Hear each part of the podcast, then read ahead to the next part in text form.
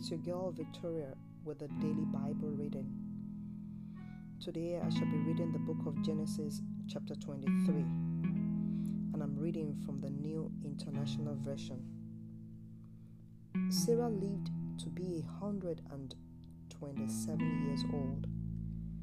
She died at Kiriath Arba, that is Hebron, in the land of Canaan, and Abraham went to mourn for Sarah and to weep over her. Then Abraham rose from beside his dead wife and spoke to the Hittites. He said, I am a foreigner and a stranger among you.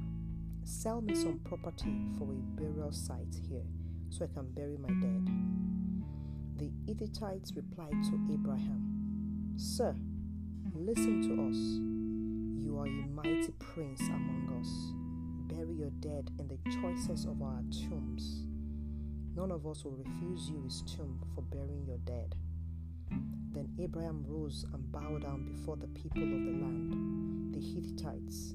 He said to them, If you are willing to let me bury my dead, then listen to me and intercede with Ephron, son of Zohar, on my behalf, so he will sell me the cave of Machpelah, which belongs to him and is at the end of his field. Ask him to sell it to me for the full price as a burial site among you.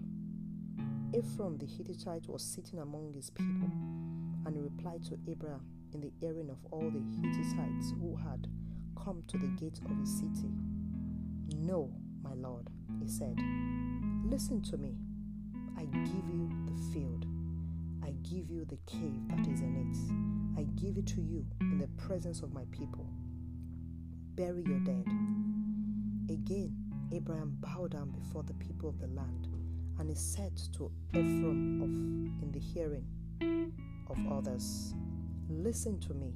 If you will, I will pay the price of the field. Accept it from me so I can bury my dead there. Ephron answered Abraham, Listen to me, my lord. The land is worth 400 shekels of silver. But what is it that between you and me? Bury your dead. Abraham agreed to Ephron's terms and weighed out for him the price he had named in the hearing of the Hittites 400 shekels of silver, according to the weights current among the merchants. So Ephron's field in Machpelah near Mamre, both the field and the cave in it, and all the trees within the borders of the field, was deeded to Abraham as his property in the presence of all the Hittites who had come to the gates of the city.